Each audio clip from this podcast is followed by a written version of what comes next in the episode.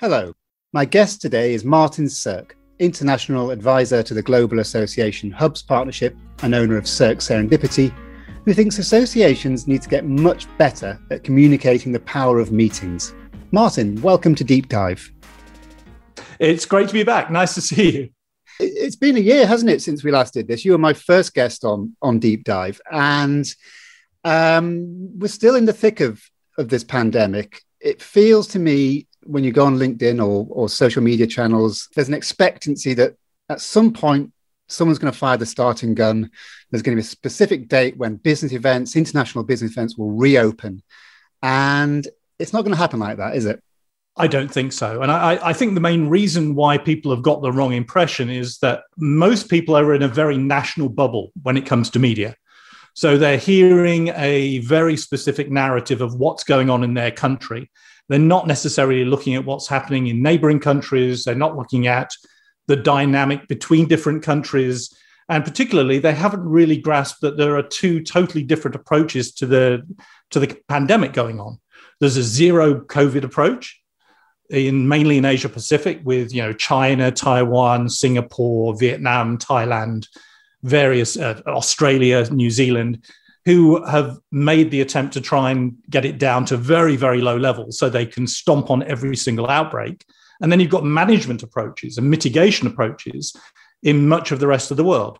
And so everybody is thinking about this through the prism of what is the policy that they've taken for granted is the global approach. But in, in China, everything's open. People are running like running around to whatever they want to do, restaurants, entertainment, conferences, exhibitions. Mm on a national level.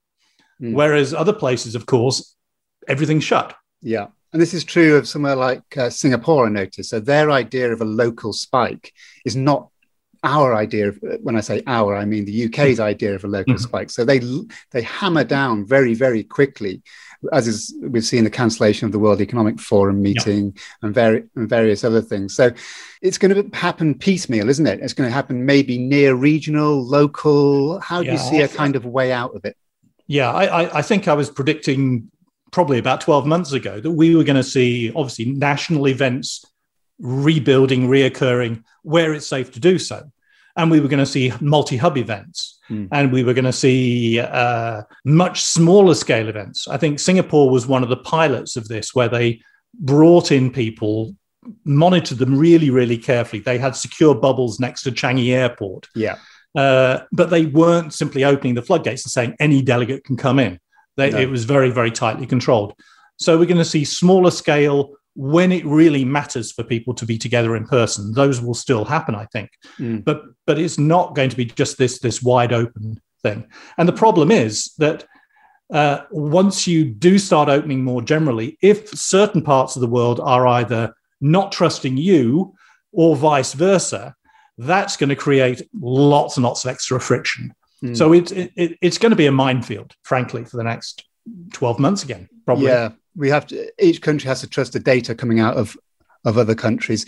Um, so if you're an international association and you have delegates typically flying in from I don't know 70, 80 different countries, that scenario seems to me a long way off. I think so. I a, a lot of the associations I've been speaking to are definitely booking global type events for 22 and 23 and much more confidently 24 25 and all of them really believe strongly in the importance of having that global interaction. Mm. They think that culturally, in terms of knowledge sharing, in terms of their social mission, it's really vital. But they're equally all very pragmatic that stuff can change on a dime, that they're going to have to change their plans. Mentally, they're, they're, they're aiming for reconnecting, mm. but they are planning for all kinds of scenarios. So looking at the forward booking pattern doesn't necessarily tell you what will happen. No. It just tells you what they would like to happen. Well, this is probably easier said than done, but is there a sense in which associations should try to push the pandemic, specifically when it might be over, uh, to the back of their minds and just treat COVID 19 like they would any other uh, risk factor?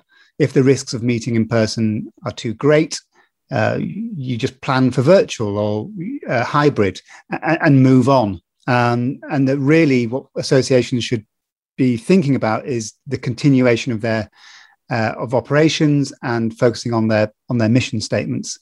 Uh, what what the pandemic has certainly done has has forced associations to really think about and focus on their mission mm. and to think of what is really critical for survivability and to be relevant in the future. So that then applies to all of their activities and, and their objectives. So they're no longer thinking our objective is to run a meeting. Mm-hmm. They're now thinking our objective is to achieve this healthcare goal or this scientific goal or this social goal. Where do meetings fit into that? Which bits of meetings are absolutely critical and which ones are nice to have? Mm. And where it's nice to have, they're switching around to alternatives. But I, th- I think the, the real shift uh, is not so much treating the pandemic like any other risk. It, it's an entire shift in thinking about risk. Mm. I mean, I, I, have been involved with boards where, in many ways, risk management would be an agenda item once a year. And you would tick through various boxes and give yourself various scores and try to mm-hmm. quantify the levels of risk. And I think that kind of uh, simple matrix box ticking exercise approach to risk uh, has gone. It, it's no longer a, a, an adequate way to look at it. Now, I think uh, uh, associations and other organizations are thinking about risk in terms of you know what what is existentially risky? Mm. what, you know, what, could actually wipe us out or, or cause us to be so critically damaged? We, we just limp on in future. Uh, what type of risks should we be taking? Because otherwise we may no longer be competitive in future. So risk is becoming embedded in all of the thinking mm. of associations, not simply as an add on to one board meeting a year. Mm. And I think that's the really fundamental change that the pandemic has brought to association thinking. So, from that answer, it suggests to me that um, associations may have been treating risk management as, as, a bit of a box ticking exercise, and the coronavirus pandemic came as something of a as a shock, uh, an unexpected shock that they weren't prepared for? I, I, I, would say that not just associations. I think generally the whole notion of risk has been turned on its head because of the pandemic, because it is such a, a unique situation. And I think that generally, organ, you know, leaders of organizations have realized that there was a whole category of stuff that was not being factored into the, the risk management scenarios. Uh, and now I, I, hope, at any rate, that um, there's going to be a much uh, more intelligent way of looking at this. Obviously, if you, some associations were telling me recently that that part of their objective is to prevent a fear of risk causing paralysis. Yeah. And that's the really scary part. Mm. You've got to embrace a certain amount of risk. Mm. Otherwise, you, you literally can't move. Mm. Um, but they now know what's possible. They now know that even if their organization has been in existence for 100 years, it could be wiped out. Uh, and that that really changes everything. Yeah. So th- it's all about focusing, remembering why you exist and focusing on on that and and a meeting might just be one part of a broader toolkit to um, fulfilling your mission. Just to, just to expand on that a little bit, do you think meetings had become, in a sense, you know, means to an end in themselves, and that associations had kind of lost sight of why the meeting itself was taking place? I, I don't think anybody would answer you in the affirmative if you asked them directly, mm-hmm. but for for sure, associations had. You know the annual meeting, yeah. the biennial meeting, the, the a meeting which is suddenly created becomes a new annual sub meeting um, there is a certain inertia and, and habit that grows into the meetings, and you put the justifications around it. I think now associations are interrogating much more deeply you know what are they trying to achieve mm. with this particular meeting? Can they do it another way? Does it need to take this form? Does it need to move around the world? Can it be distributed?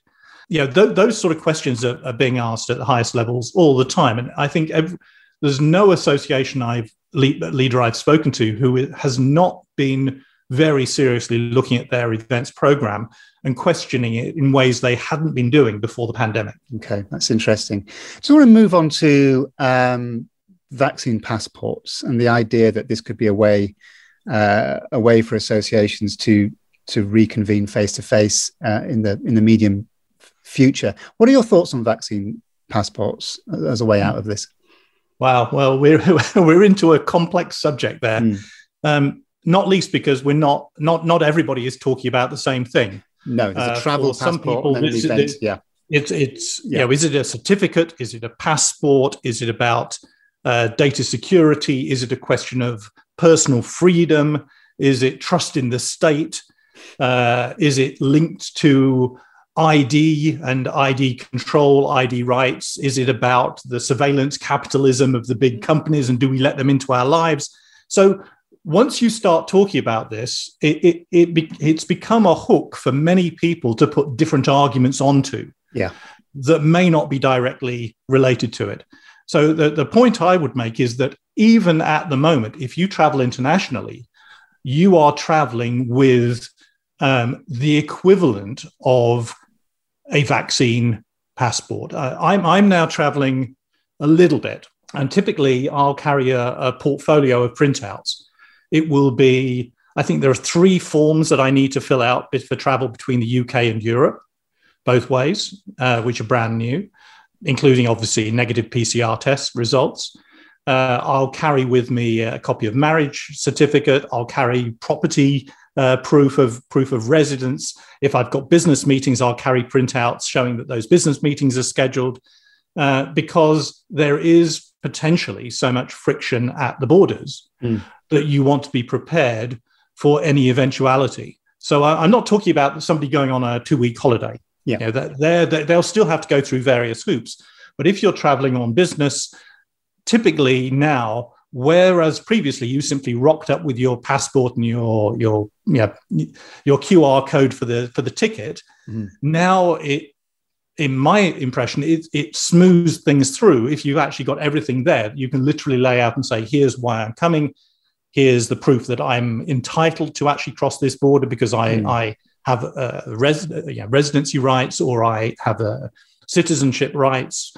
Um, those sort of things are, are already there. Mm. Uh, and I, I, saw a report in, in one of the, the British newspapers recently that 95% of immigration officer time is spent interrogating um, paperwork related to COVID tests and the forms that now you have to fill in. Mm-hmm. 95% of the time. So the idea that um, a vaccine passport isn't going to come, mm. I, I, it, you know, it's already Some, in effect. There, there, there, there, will be there there is already friction. There are already strong controls in individual countries mm. or blocks of countries which require you to provide more bureaucratic identification and information than you were previously had to do. Mm. And I think that actually, if you had such a thing as a global vaccination certificate, uh, it could actually make things smoother. It could actually allow things to, to travel much more easily. And uh, somebody I was actually interviewing recently uh, in Estonia, mm. Estonia has been working from a year prior to the pandemic breaking out with WHO and the European Commission to develop a safe, a smart uh, vaccination or healthcare certificate. Uh, and Estonia is one of the global leaders in secure data systems. Uh, they have, you know, all their citizenship is is uh, on in the cloud, but it's very very secure. Hmm. So their companies have been chosen by WHO to help develop programs which will give people uh, the confidence that any data they supply is going to be treated with the right level of confidentiality. And I, to me, that that's one of the huge issues. I, I, I would not feel comfortable if people start outsourcing to Facebook or Google, right uh, to actually manage this type of process. Mm. I mean, we've seen what happened with Serco yeah. outsourcing on test and trace, and I think potentially it could be a huge screw up. Yeah. Um, so that that's the only international program that I'm aware of that is heading there. But on the national level, you've got all kinds of um, healthcare apps which have been widely picked up across Asia Pacific, mm. countries like Korea, in China, you need to show a, a, an official QR code to do a lot of things. Mm. Or you did, certainly had to do that during the the height of the pandemic in that in that part of the world. Uh, I'm not sure exactly what you need to do now, but they have the tech infrastructure that I suspect that for traveling, those citizens will be required to include vaccination information into those apps. So we'll see some national programs. Potentially, we may have a WHO endorsed uh, version mm. as hmm. well. Um, and of course, we'll we'll have um, rules that are, are, going to be set by airlines and by IATA and various others. Yeah. So this is this sort of pertains to to travel, I guess, getting from one country to the next. Is it, especially if we zoom in on the actual event or the actual meeting, um, that doesn't cover all gaps because you'll have domestic travelers, people traveling across land borders and, and what have you. If you if you're organising a international event, is it even practical to to think in terms of having, I don't know, a, a, a negative test uh, certificate or or are there too many complexities and too many issues there? I mean, one thing, like you say, is the integrity of the of the certificate. How do we know it's not been faked? How do we know it's it, it's genuine? Is this something that organisers should be thinking about, or, or, is this again is it a bit of distraction? I suspect it would be a distraction simply mm. because wherever organisers choose to hold their meeting, they will already have probably four layers of um, requirement vis-a-vis vaccine or testing to deal with. Yeah. That's at the borders. That's um, the national laws within that country. It's the regulations within hotels and meeting venues, um, and also whether those companies are required by law to do certain things or whether they have a choice of doing it or not. So mm. already you've got that stuff going on. That's that's plenty for the organizer to be dealing with. If they then layered in another set of their own requirements on top of that, mm. they've then got to work out well, is this actually in alignment with what's happening legally locally mm. Or not? Yeah. and I, th- I, think you're right. It's, it's one thing that you know boards may demand a policy, but I, I don't think it's practical. I think you've got to pay attention to what is legally required mm. within those within those jurisdictions. Yeah. But, but let, let, me say this: I mean, because you know, here I am predicting what's going to happen. My 95 year old mother-in-law, who lives in uh, Silicon Valley, is a member of the Santa Clara Women's Club.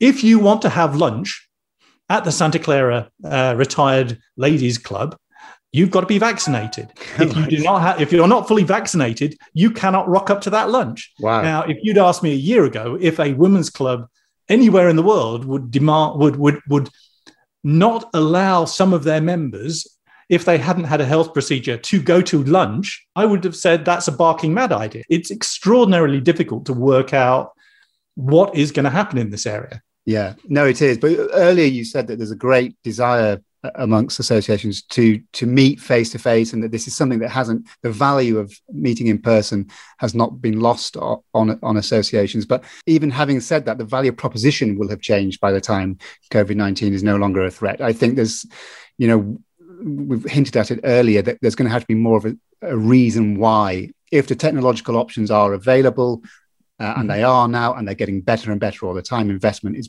being pumped into them on yeah. a weekly basis it's the why that's changed, hasn't it? Correct. It, it has. And I, I, think that certain things on face to face are extraordinarily difficult to replicate online, and other things are very easy to replicate. Mm. Uh, and I, I, think you know, meeting designers and decision makers are going to have to really look carefully at those hard to replicate values. Uh, and and put those at the forefront of their meetings. So you know the opportunity for cross exchanges across disciplines, the, the possibility of asynchronous meetings, the possibility of, um, yeah, reacting in real time in controversial ways to what you're listening to. Those mm. sort of things, uh, I think, um, are far, far more difficult to replicate online. I, have never yet seen um, a really good um, both sides debate after listening to something. Mm. That that that whereas in a in a live event you can have that sort of you can go into breakout rooms you can have let's really tear this idea apart mm. whether it's scientific idea or a, a policy idea that's much much easier to do face to face you yeah. try and do that online and you end up in trolling and people getting you know the emotions aren't and because you don't have all the body language to allow no. you to understand what people are really saying chat does not allow you to get across that nuance mm. so but but you know if you want to listen to the nobel prize winner expound on their latest paper you can record it yeah you can broadcast it. You you know there's that that is not something and that was one of the main reasons that you would drive people to an event. Hey you're going to be in the same room listening to the nobel prize winner. I think mm. that type of argument doesn't hold water anymore. No i think associations have to be brutally honest about what does work online and what could yeah. even work could even work better online. I mean uh, one thing is um, keynote speakers the quality mm-hmm. of keynote speakers. If you're not paying accommodation, not paying for their travel, I've heard associations landing these great speakers who they'd never imagined they could have done before, simply because it's it's hooked up hooked up virtually. So that's so that's another thing they have to think about. Now you represent the Global Associations Hubs partnership. Um, in what ways do you think the relationship between associations and host cities uh, will have changed when we emerge from this crisis? I, I, think one word probably sums it up. It, it, it's a, it's a shift from a transactional relationship to a partnership relationship. Partnership is going to be critical going forward. Um, my cities uh, in the Global Association Hubs partnership, that's Brussels, Dubai, Singapore, and Washington, D.C. Uh, the value proposition there is wanting to partner with associations on their strategic development, mm-hmm. wanting to host their offices, help them develop, be the, the, the source for their regional programs and their, their, and their programs and provide advice and provide also the right ecosystem to support those associations. Now, partnership, I think, is going to have a, a, number of different dimensions. Uh, it goes back to what we started talking about, which is risk. You know, those cities which can become genuine risk share, risk coordinators with associations are going to have a head start because all associations want to minimize mm. the risk of their activities and their events. Those destinations which can offer some reassurance in that and not simply throw out some standard contracts, or even worse, uh, have 10 different types of contracts with the hotels in that destination. Um, you, you, can imagine that that mm. is just mind blowing. Um, also, in terms of partnership, in terms of design, how they design events, how they use the city, the whole of the city, not just the convention center, mm. uh, how they provide technological support, both ongoing and for the event. We've already seen the emergence of uh, hybrid city alliances and you know destinations which are trying to clearly show that they have got TV studio capacity mm. and other types of facilities which will allow um, the creation of hybrid or multi-hub events. Uh, in terms of legacy and you know impact of events, that sort of, we've talked about that many times, uh, but also about um, how do we work together to create better intellectual capital. Mm. Uh, how do how do we really try to help associations to link with our universities, with our research institutes, with the top thinking companies uh, in the destination? Th- those are the areas where which will differentiate the, the the cities that move ahead in this world and those that that you know the ones that revert back to bed nights and mm. tourism even though that you know clearly that that sector is hurting enormously hurting. Um, and there is always the, the, the, the temptation to go back and think we've simply got to get the bed nights up. Yeah. But I, I, I really do believe that those that think more deeply and look for genuine partnerships are going to, going to come out of this ahead. Does, does this will this require a um, a change in the way convention bureaus are set up or which departments they fall under or how well resourced they are because i think of convention bureau as not particularly well resourced a lot of them quite small operations a sort of adjunct yeah. an adjunct to tourism. Things have it, to change that end as well don't they? It, it, i think things are already changing. You know the the many traditional bureaus have lost very large slices of their funding which are not, nece- not necessarily coming back. Um, so and, and a lot of cities are, are, rethinking what is the purpose of the, the visitor economy. You know, they're, they're putting the citizen at the center of mm. uh, of what's going on. So, the, the, but there are many different ways of skinning that particular cat. Many different structures, lots of different ways of, of embedding it. But I think that the the overall necessity is for whoever is doing the destination marketing and talking to associations and driving meetings needs to really have much stronger relationships with those intellectual capital stakeholders within their city or their destination, and also with the policymakers. Mm. So, so they shouldn't simply be a marketing adjunct um, running campaigns. They need to really know who they can introduce the associations to, how they can create new uh, how they can create new ideas to make that association's hmm. activities more uh, fulfilling or more creative. What so they need is um, just, it's not just about venues and no. party venues and support on the logistics. It's, it, it's really helping them understand how they can achieve their, their strategic objectives. Yeah. It sounds like the skill set there is kind of business development roles, a, a good networker, somebody yeah. who can put people in touch with, with, yeah. with, the, with the people.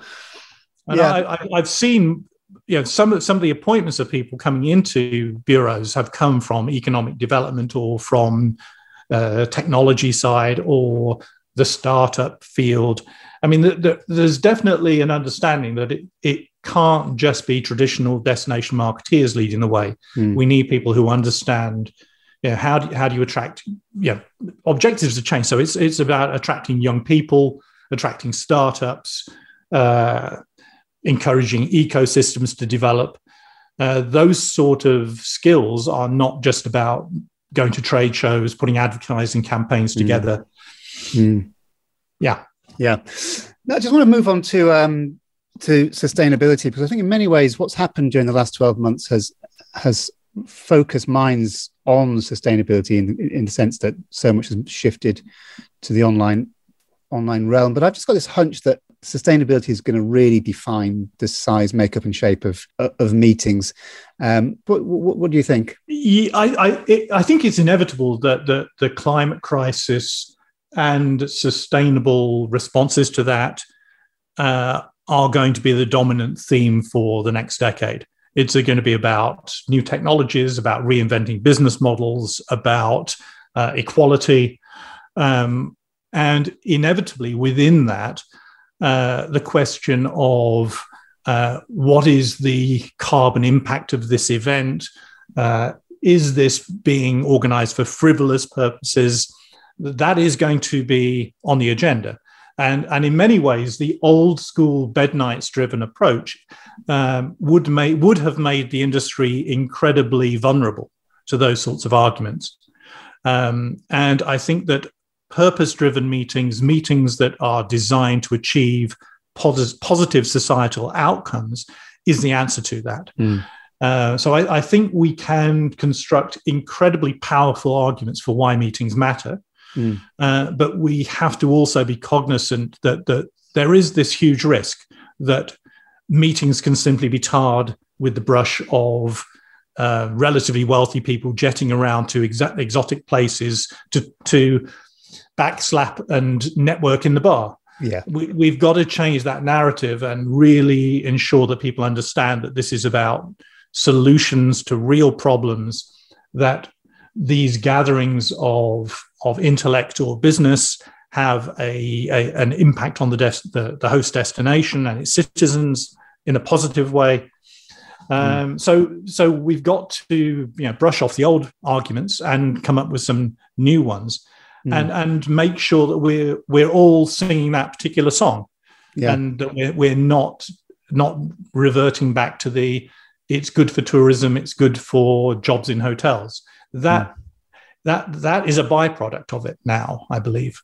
Mm. I, I, I completely agree, and I think I think in the past, the meetings industry, let's say, has been reluctant to sort of go there in terms of sustainability because it sees it almost as a as an attack on what it does. But I think that's looking at it in completely the wrong way. We have to remember the value of what we do. Mm. is that these meetings have positive outcomes and positive wider societal benefits that you know can outweigh any environmental harm that is associated with. It. Obviously, you try to minimize any environmental impact, but um, the world can't stop. And, and if there is a reason to travel abroad, then then maybe five thousand scientists learning off each other is not a bad reason to travel it, abroad. It's not a bad reason, but we but we've got to get better than simply saying five thousand scientists learning sure. off each other. Yeah, we've yeah. got to.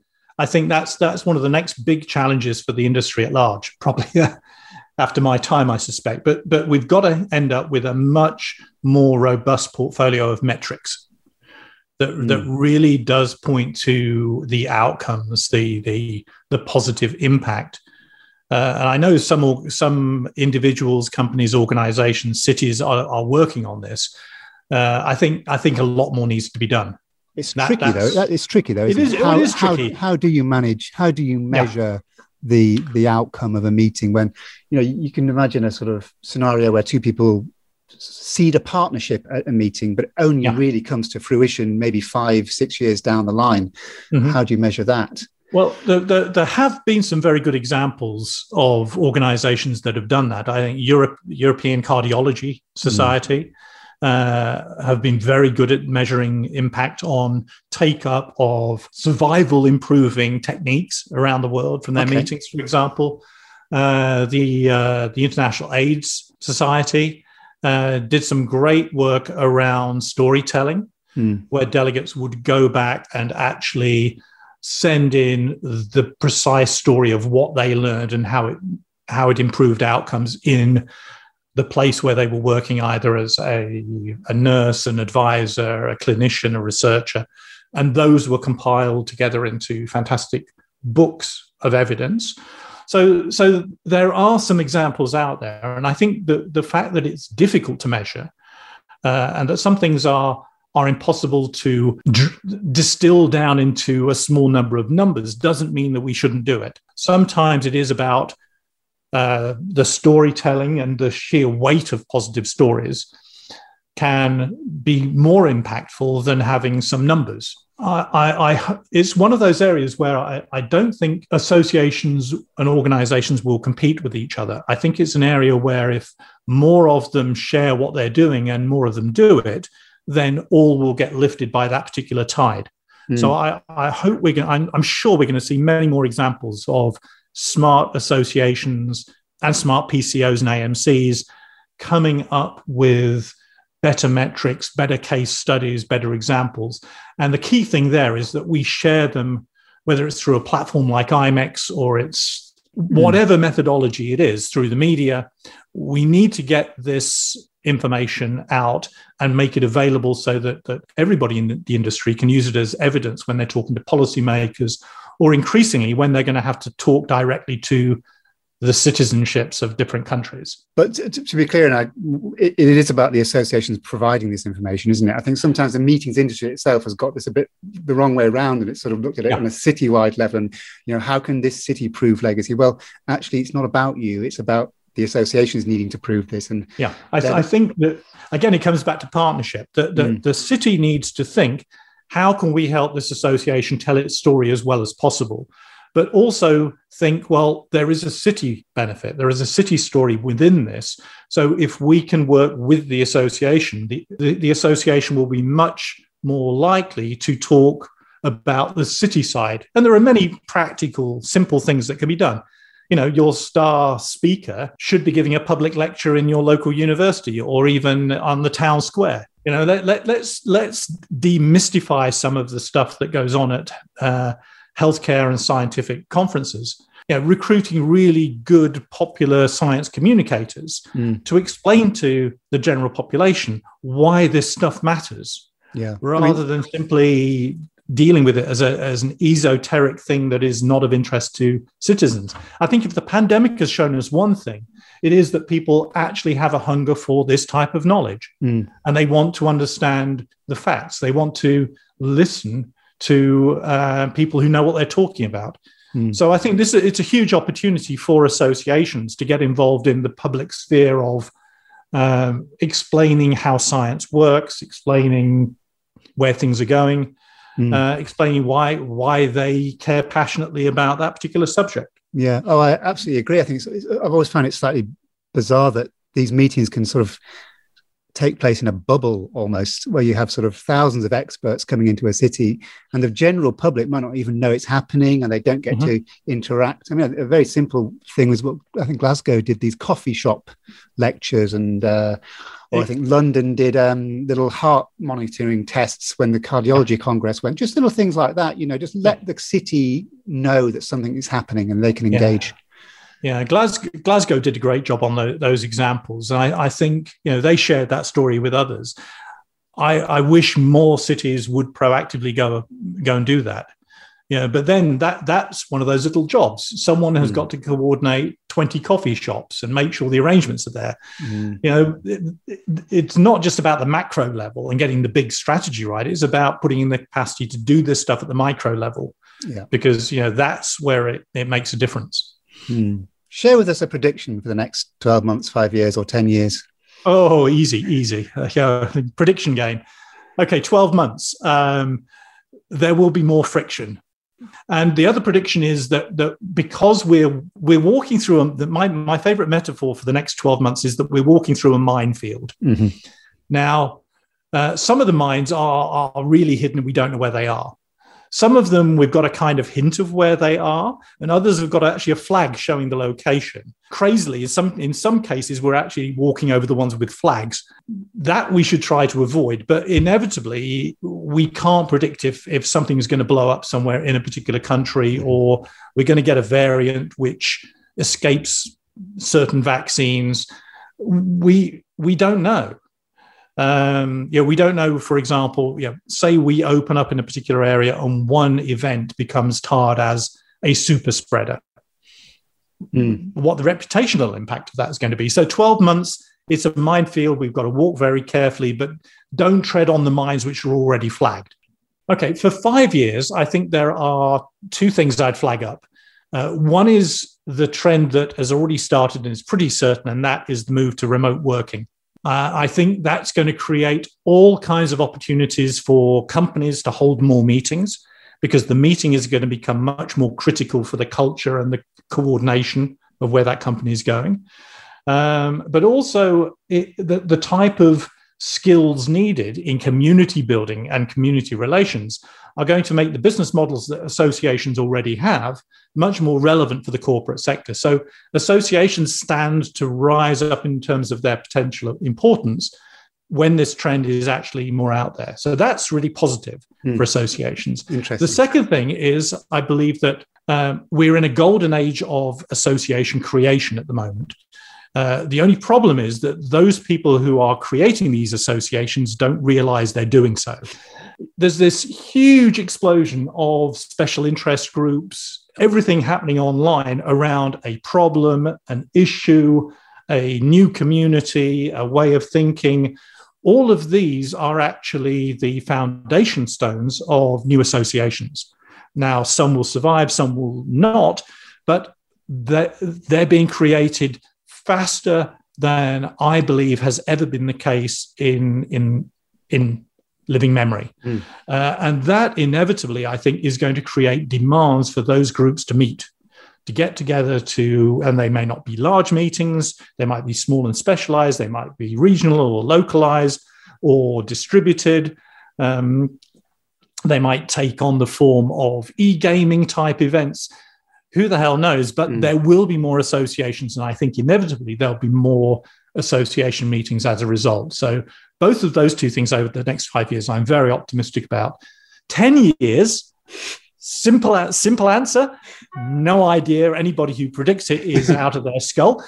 But I think I would say one thing, and that is um, there will there will probably be at least one black swan event, Mhm. one major global event that we can't really predict. And I'm not talking about another pandemic or another outbreak. That's actually more of a gray or white swan. Mm. We know that's already factored in. Um, I'm talking about things that, that I can't even list now because I'm not sure what they might be, but they could be political, economic, could also be healthcare related or conflicts. A solar flare that wipes out half of the GPS satellites. Something in the next 10 years is going to come along that is going to fundamentally challenge us. Yeah. Not simply along the, you know, a, a, an unexpected tipping point on climate change is, is in the gray area hmm. almost. Mm. But we now know, thanks to the pandemic, that things are potentially going to happen that we had not factored in. So I, I think you know, building in your anti-fragility strategy or your resilience strategy for any organization is going to be critical. Mm. Uh, building in yeah, more flexibility, agility, that's essential. But but anybody who will sit down now and say this is what it's going to look like in 10 years don't trust them don't trust them don't trust them at all well listen it's been fantastic talking to you again martin mm-hmm. it's always a great a great pleasure just before um, we wrap this up i know you're an avid reader you're mm. often sharing your um, bookshelf and new new buys on on on social media. What's the best book you've read in the last twelve months? Okay, so I've I've I've really enjoyed reading James Rebanks' books, uh, The Shepherd's Life and ah, English yes. Pastoral. Yeah, which yeah. I think is fantastic and, and really important to read now that we're talking about UK Australia trade deals and mm. impact on marginal farms.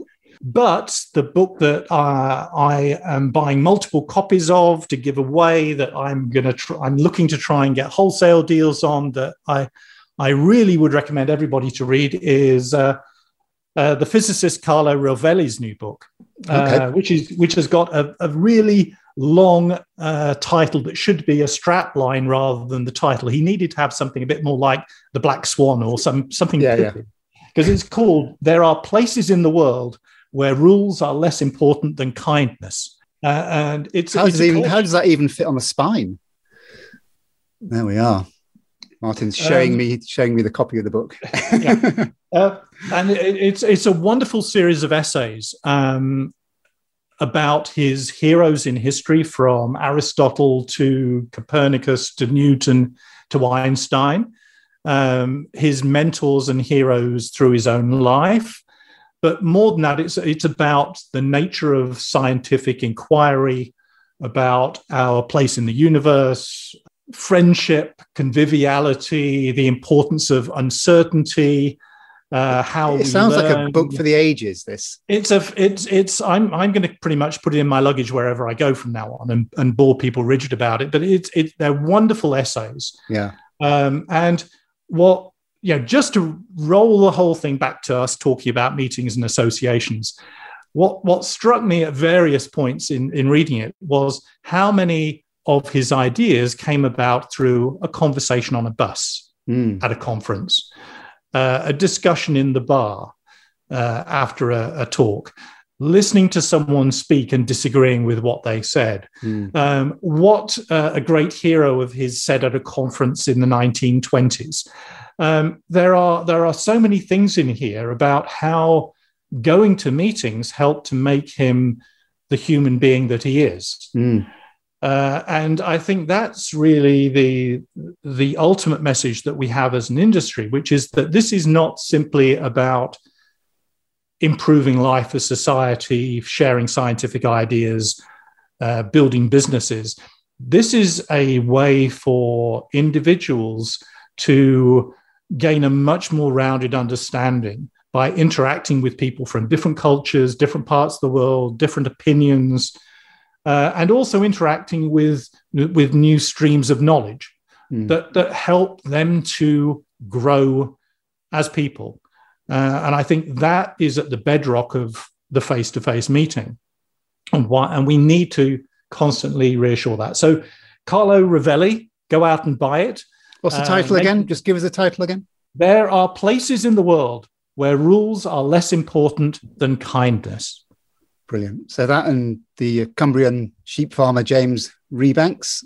Yeah, and I, I, I, won't. I won't tell you the other five on my still to read, but I've also found time to work through a couple of trashy thrillers. Yeah, uh, and I'm about to read Empire of Cotton: A New History of Global Capitalism. Wow. So, uh, yeah, brilliant. Okay, thank you very much for the reading list. Thank you very much for your time again today. We've we've uh, had a great chat. Um, Martin, it's always a pleasure, and let's do this again soon.